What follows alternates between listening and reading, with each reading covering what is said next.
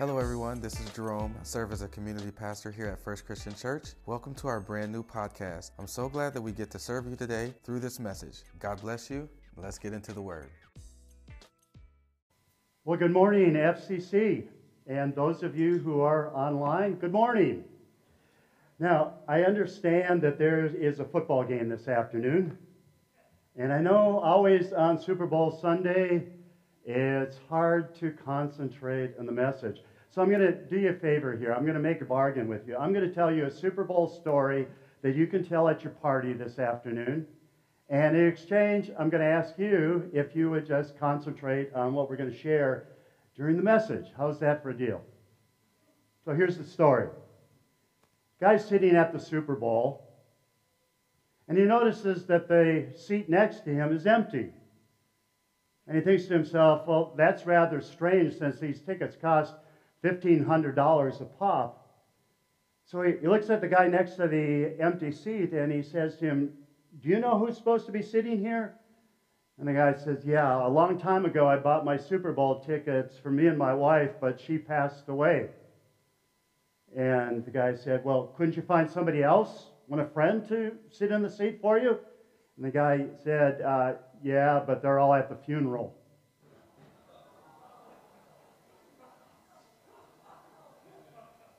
Okay, uh, those of you who don't get it, somebody will tell you afterwards, all right? All right, uh, let's start today. We're going to be looking at the four chairs in four chair discipleship, which is, which is an adventure that FCC is going to be on for the next three years. And we're going to be looking at these four chairs. And uh, very likely, you all are sitting in one of these four chairs. And at, at different phases in my life, and I've been in the ministry for 50 years, I've sat in all four of these chairs. So I'm going to introduce them to you again just by retelling the story of Simon and his buddies. So it starts off this way Simon met Jesus when, when Simon was sitting in chair one, the seeker's chair. Simon was a disciple of John the Baptist, and John was this, this prophet who was preaching in Israel that the kingdom of heaven is at hand. And that got Peter's attention, Simon's attention, and he wanted to know more about who this man was, what he was saying, so he followed him and became his disciple.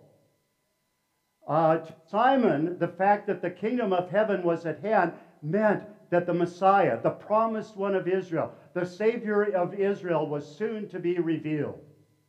Well, one day, Simon's brother, Andrew, who is also a seeker, comes to Simon and tells him some very exciting news. He says, Simon, we have found the Messiah. Well, Peter says, How did you do that? He says, Well, well, we were with John the Baptist, me and John, and, and uh, all of a sudden Jesus walks by, and John the Baptist points at him and says, Behold, the Lamb of God who will take away the sins of the world. So John and I decided we'd follow him, and so we, we followed after him, and he turned around and he said to us, uh, what, are you, uh, what are you doing? And they said, uh, they said we're, we're, we're looking for you. Can we follow you? And, G- and Jesus said, Come and see. And what he was saying is, Hey, come hang out with me. So Simon's brother Andrew and, and John went and hung out with Jesus, and Andrew comes back convinced that this indeed is the Messiah, the promised one of Israel. So he does what a good new believer does. He goes and finds his brother, also a seeker, Simon. And he says, Simon, we, we found the Messiah. Come and see. And so he invites Simon to come and see uh, Jesus as well. And when, when Simon comes to see Jesus, Jesus looks at him and he says, he says, You are Simon, son of John. Uh, you will be called Cephas, which, when translated, is Peter. And it means the rock. Jesus was saying to Peter in a very empowering way, he says, he says, Simon, one day you're going to be called Rocky. You're going to be the rock. Well, the next day, Jesus invites his new followers, including Andrew and Simon to leave for Galilee with him. He's basically saying to them, Come hang out with me some more. Come and see some more of me. And so they go with Jesus. They head north to Galilee where they all live. And they stop in Cana. And in Cana, they, they, they see a, they go to a wedding. And at this wedding, Jesus turns seven big jugs of water into wine. Whoa. Now, you and I, we kind of sit here when these miracles go. We just kind of sit here. I heard this story when I was a kid. But think about it. Seven jugs of water become the best wine you've ever drank. Whoa, say his disciples. And John says that day his disciples believed in him. Peter became a new believer. He's, he moved from chair one, the seeker, to chair two, the believer in Jesus Christ. The next, next Jesus takes his little group of new believers on a short term mission trip in John chapter 2. How many of you have ever been on a short term mission trip? Well, that's what Jesus is doing now. He says, guys, let's take a short term mission trip. We're going to go down to Judea. So they go down to Judea with Jesus, and they see Jesus doing some even more amazing things. They see him doing sign miracles. And, and as he does them, people around look at them and they begin to believe in him. Wow, this man has miracle power. They had miracle faith. They see Jesus go into the temple and he gets so angry at all the money changers that, that are there, all the buyers and the sellers, that he gets angry. He makes a whip and he casts them all out. And he says, This is my father's house. They go, Whoa, what kind of man is this? Next, they see Jesus talking to one of the religious leaders of Israel, Nicodemus. And Nicodemus is a secret seeker. And he comes to Jesus and they watch as Jesus tells Nicodemus, You must be born again if you want to see the kingdom of God.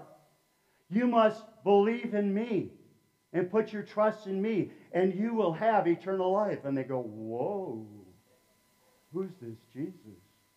And then on their way home, they don't take the usual route around Samaria. They go right through this, the, the, the, the country of Samaria, the despised people, and they see Jesus present himself as Messiah and invites Samaritans into the kingdom of God if they would just believe in him. And they go, Whoa. They return home to Capernaum and they are changed men. They have seen very much.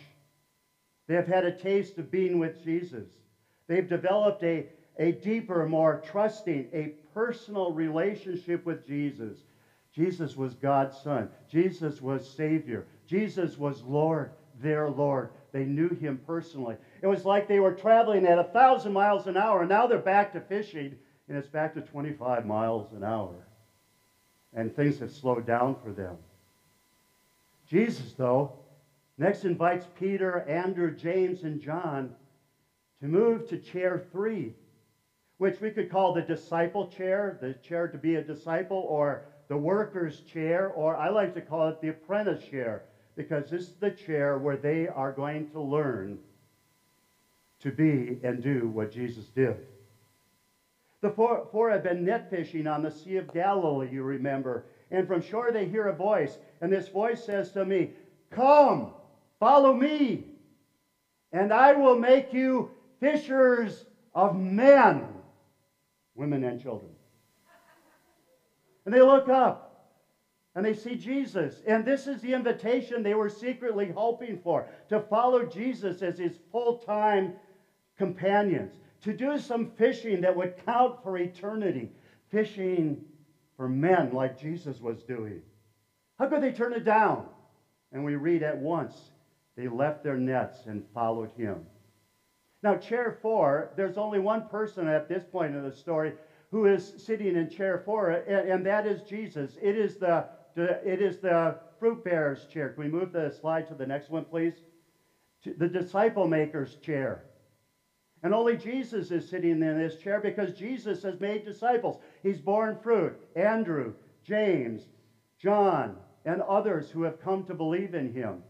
But Jesus is now going to teach his disciples to move to chair four, the disciple maker or the fruit bearer chair. So those are the four chairs.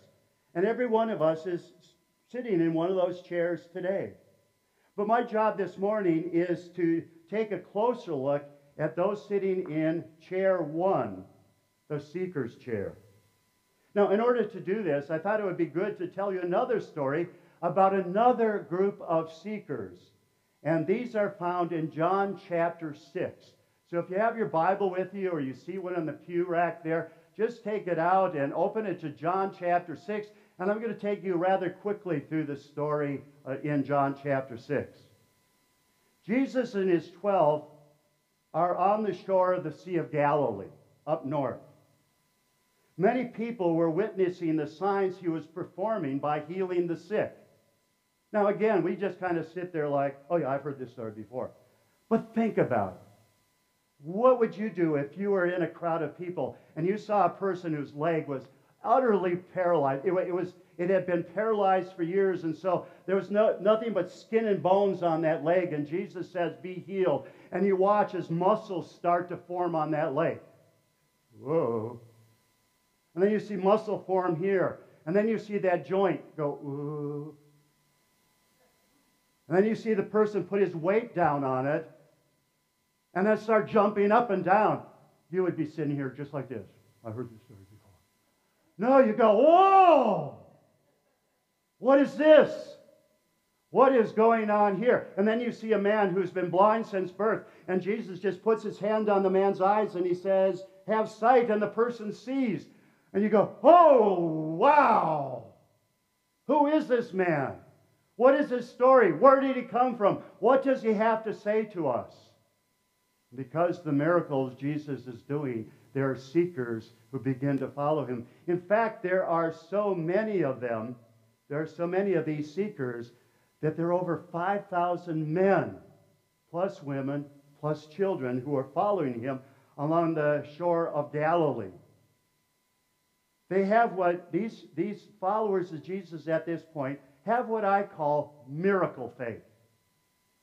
Miracle faith was the belief that Jesus could do miracles. They had seen him do it, and they believed he could do more, so they're going to follow him to see if he could do more miracles. Now, that's what some, what some of you have. Your faith in Jesus today is miracle faith. You believe that Jesus can do miracles. But miracle faith is not the same thing as saving faith. Eternal life faith, which is trusting Christ not to do miracles, but for Jesus Christ to give you abundant and eternal life. They didn't have that yet, and Jesus knew it. So they follow Jesus to a mountainside, and they want to witness more signs and more wonders. And then Jesus performs an incredible sign, an incredible miracle, by feeding them all with just five loaves and two fish. We're still sitting here like this. Think about it. You're, you're watching Jesus, and Jesus is taking a loaf and he's breaking out pieces of bread off this little loaf, except he's doing it for 45 minutes. And then he takes another one, 45 minutes. Until you get it and you eat it, and you say, Whoa, I am absolutely full. And then he passes out the fish. Mmm, great dinner. Wow, I have been. How did he do that? And then they begin to think, you know, we know somebody else who did a miracle like that. His name was Moses, and he would have manna come down from heaven, and that manna would feed the, feed the people of Israel. And, and Moses said that there would be a greater prophet that would come after him, and he'd even do greater things. Wow! Could this be the prophet who is to come? All right, they were excited. Wow! And you know what happens? They begin to say to themselves, you know, wouldn't it be great if he was king? Ah, let's make him king. 5,000 people are going to rush Jesus and force him to be their king. Only problem, Jesus didn't want to be their king. But could you imagine the temptation? Jesus slips away from them up into the mountains. Where'd you go? Where'd you go? Well, Jesus walks on the water that night and he goes, to, and goes up by Capernaum. And the next day, the followers don't, the seekers don't see him there, so they start walking around the shore. They get to Capernaum, and Jesus is there. They look at Jesus and say, When did you get here? And Jesus decides it's now time. It's now time to confront. And he says to them, Very truly, I tell you, you are looking for me, you are seeking me, not because you saw the signs I performed, but because you ate the loaves and had your fill. Do not work for food that spoils, but for food that endures to eternal life, which the Son of Man will give you. Someone in the crowd asks what the crowd is thinking. What must we do? What must we do to do the works God requires? Now, that's a great seeker question. If you're a seeker this morning, I hope you're asking that question. What work must we do to to do the works that God requires. What must I do? What must I do? And Jesus says, Jesus answered, said, The work of God is this. Drum roll, please. The work of God is this to climb up the highest mountain on your bare knees, to kiss every rock as you're on your way up, to spit until you're absolutely dry, to become delirious and then roll down the mountain in an ecstatic state. And when you've gotten to the bottom of the mountain, do it again 1,000 times. No, that's not what he said. The work of God is this, he said to believe in the one he has sent. To believe? Just believe? Oh, it's harder than you think. He said, I am the bread of life. Whoever comes to me will never go hungry. Whoever believes in me will never be thirsty. For my Father's will is that everyone who looks to the Son and believes in him shall have eternal life, and I will raise him up on the last day. It's not works, it's belief in me. Now, miracle faith and bread faith are not enough, Jesus is saying. You must have eternal life faith. You must trust in me alone for your salvation, for your eternal life. You don't trust me plus yourself. You don't trust me plus your works. You trust me for your eternal life. Then Jesus uses a very strong metaphor to express the idea of continuously trusting in Him to experience abundant and eternal life. He says this Whoever eats my flesh and drinks my blood has eternal life, and I will raise him up on the last day. He who feeds on me is the bread of life. He who drinks of me is the drink of life, will have eternal life. It's faith. Believe in me. Now, many of those who were listening to Jesus agreed to this. They listened and they said, This is a hard teaching. Who can accept it?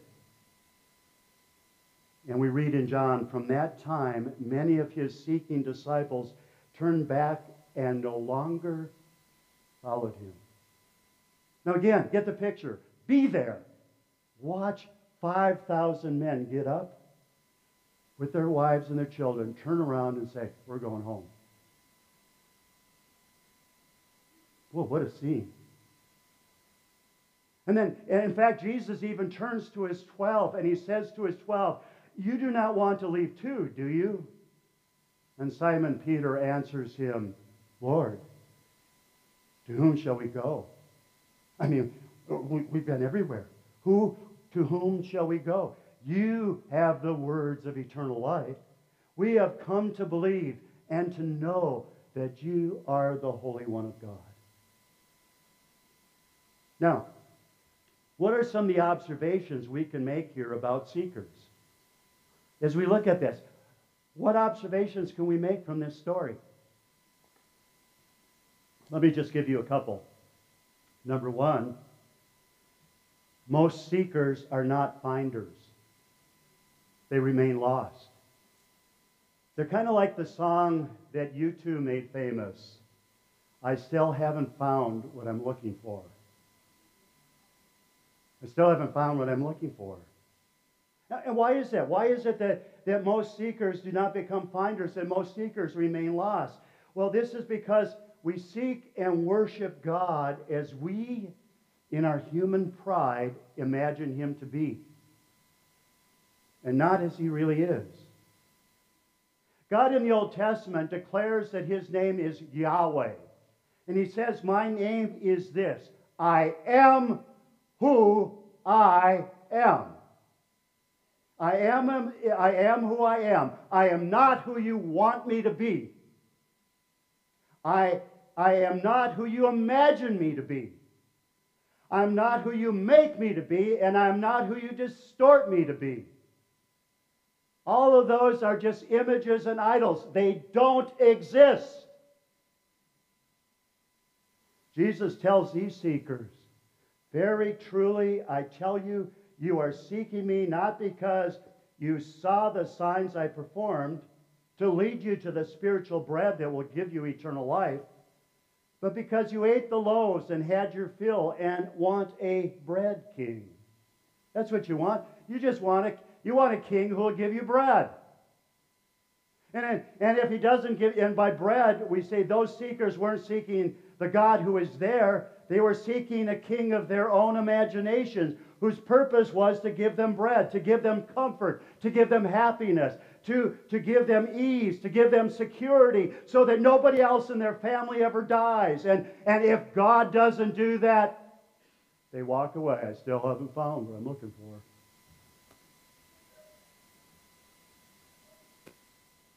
God says three times in the Bible, there is no one who seeks God.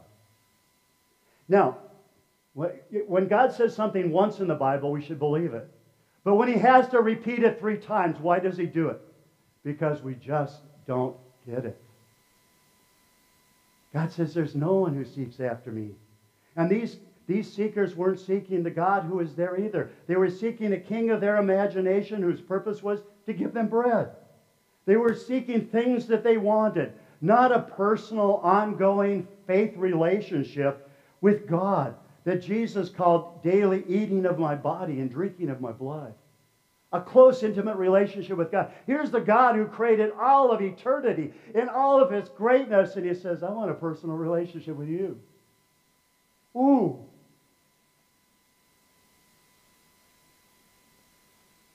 They were seeking simplistic answers, not hard teaching. I just want simple answers. Everybody says this. I just want simple answers. Just make it really simple. Just make it really simple. So that somehow simple is virtuous. But we have to be careful about simplistic is different from simple. They, want, they wanted simplistic answers that made, that made them th- that they, not hard teaching. Hard teaching made them think outside their pre- preconceived notions about God and truth. Here, here's the box here's the box. And they said, God has to fit in this box because this is how I imagine God to be. And He is my God. He's like this. And Jesus starts teaching to them, no, God is like this, and I am like this. And they say, no, thank you. I still haven't found what I'm looking for. It's kind of like Nicodemus. Nicodemus comes to Jesus by night and says, You're a great teacher. And Jesus begins to teach him, and he starts sputtering. How can this be? How can this be? How can this be? You don't fit in my box. And Jesus says, That's right, I don't fit in your box. You have to be born anew to see and understand what I'm talking about and really see the kingdom of God. You know, a God that fits our human imagination and our human understanding wouldn't be big enough to be God. He's just a man made idol. Jesus wasn't the God of their imagination. It wasn't, he wasn't the God they were seeking. And so they said, I still haven't found what I, I'm looking for. I'm on my way out. You know, the, the real truth is this it is God who must first seek after us. And by his grace, transform us to be seekers after him as he really is. Now, that's a real downer for our human pride. I'm in charge. It's all about me. I make the decisions. I am the captain of my own ship. And Jesus says, No, I'm the one who goes seeking the lost sheep, not you. In John 6 43, in this, in this message to these people, he says this No one can come to me unless the Father who sent me draws them. Well, that's rather sobering. This is why I told you that no one can come to me unless the Father has enabled them. Whoa. Now, here's the thing God draws people to himself. And if you've been seeking God and you've been seeking after him and he's drawing you to himself, the question that you're asking right now is what must I do? What must I do to do the work that God requires? The same question they were asking. Jesus says this the work of God is this to believe. To believe in the one he has sent. I am the bread of life. Whoever comes to me will never go hungry. Whoever believes in me will never be thirsty. And Jesus is saying to you, move beyond miracle faith. You believe that Jesus can do miracles. That's great. Move beyond bread faith. You believe that, that, that, Jesus can give you security, that Jesus can give you food, and Jesus can take care of the other parts of your life. But move beyond that. Move to eternal life faith. Trusting in Jesus Christ alone for your life, abundant life, eternal life. Trust in Jesus Christ alone. Accept Jesus' invitation. Come, believe in me as your source of new life from above, eternal life. Now I said it was Jesus who seeks after us. Revelation 3:20. Jesus says this, behold, I stand at the door and knock. If any man hears my voice and opens the door, I will come into him. Promise. And eat with him, and he with me. And here's the really great news I bring the bread and wine. That's Jesus' invitation to us. Jesus is saying, When I come into you, I'm going to eat with you. In other words, this is a relationship. I am going to begin an everlasting relationship with you. I will bring the bread and the wine, and we will feed, and we will go on throughout all eternity together. Now, the 12 had taken this step. Their search was over. Peter said, Lord, to whom shall we go? Hey, we've gone that way and said, That's not what I'm looking for. We've gone this way. That's not what I'm looking for. But then you opened our eyes and we saw you. And they said, Lord, to whom shall we go? You have the words of eternal life. We have come to believe and to know that you are the Holy One of God. They become finders. How about you? Open the door. Invite Jesus, Lord of Lords, King of Kings, Savior, into your life. Do it today. You know, there's no virtue in remaining a seeker. It's much better being a finder. Know Jesus, receive him. And then just quickly, I want to move and just say uh, just a few minutes, a few observations for those of you who are in the other three chairs about those in chair one. Here's the message. You've seen the fish. There in John chapter 6. You've seen the fish. These are the fish that Jesus has called you to fish for. So fish. Fish, fish, and fish. They're all around you. They're the people who are around you. Jesus brought his 12 along to teach them to fish for men. They were seeing what he was doing. They were his apprentices. They were learning so that they could do it as well as Jesus. So fish. Be engaged intentionally in fishing. The second observation is this most fish will swim away. Hmm. Don't I know that? Jesus Jesus saw many seekers that day turn away after, after he had done much teaching with them, after he had done much miracle working with them and before them, after he had fed them and done this great miracle. They get up and they turn away. That did not stop Jesus from fishing, nor should it stop you. You shouldn't say, well, most of the people I talk to, they're not interested. I, th- that's why I don't do it. I'm glad Jesus didn't stop after this day. This did not stop him from fishing, nor should it stop you. Don't think for a moment that Jesus is embarrassed by the results from this day of fishing. Don't think that Jesus turned to his disciples as the people were walking away and say, Hey guys, I really blew it today. Don't, don't, don't, don't do what I did today. Don't ever do it, or you're going to lose the fish too. He wasn't embarrassed at all. In fact, Jesus was teaching his 12 to use only the right bait. This was a very successful day for fishing. Use only the right bait. Always use the hard teaching. In other words, always use the truth of the gospel. And the truth of the gospel is this we are all, every one of us, lost sinners. And we are all blind seekers, walking in all sorts of different directions. We all must be born anew by the Holy Spirit to see God as He really is and ourselves as the sinners we really are, and his kingdom as it really is. We all must believe and receive Jesus to be saved from eternal death to receive the wonderful gift of eternal life. Don't change that bait. Don't change the right bait for something that they will take. Jesus didn't say to the crowd as he saw them turning away, Oh my goodness, I got to change my message.